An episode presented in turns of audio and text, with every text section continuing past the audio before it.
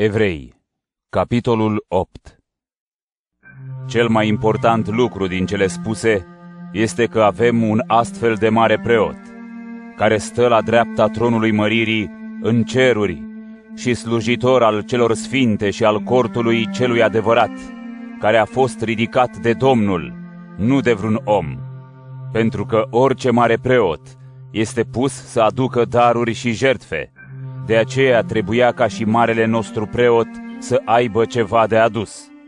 Dacă ar fi fost pe pământ, nici nu ar fi putut fi preot, pentru că aici erau deja cei ce aduc darurile după lege.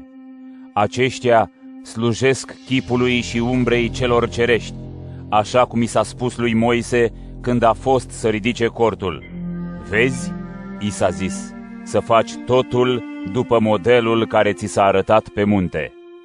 Acum însă, el a dobândit o slujire mai bună, pentru că este mijlocitorul unui legământ mai bun, care se întemeiază pe făgăduințe mai bune.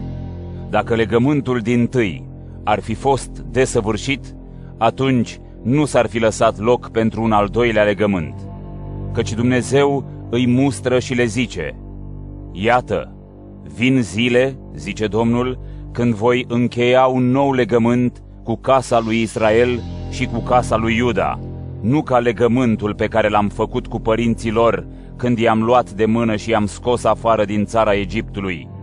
Pentru că ei nu au rămas în legământul meu, nici eu nu m-am mai îngrijit de ei, zice Domnul. Acesta este legământul pe care îl voi încheia cu casa lui Israel după zilele acelea, spune Domnul.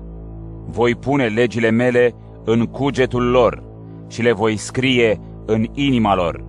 Eu voi fi Dumnezeul lor și ei vor fi poporul meu. Și nimeni nu-l va mai învăța pe aproapele său sau pe fratele său zicând, Cunoaște-l pe Domnul, căci toți mă vor cunoaște, de la cel mai mic la cel mai mare dintre ei, pentru că mă voi purta cu milă față de nedreptățile lor și nu-mi voi mai aduce aminte de păcatele lor.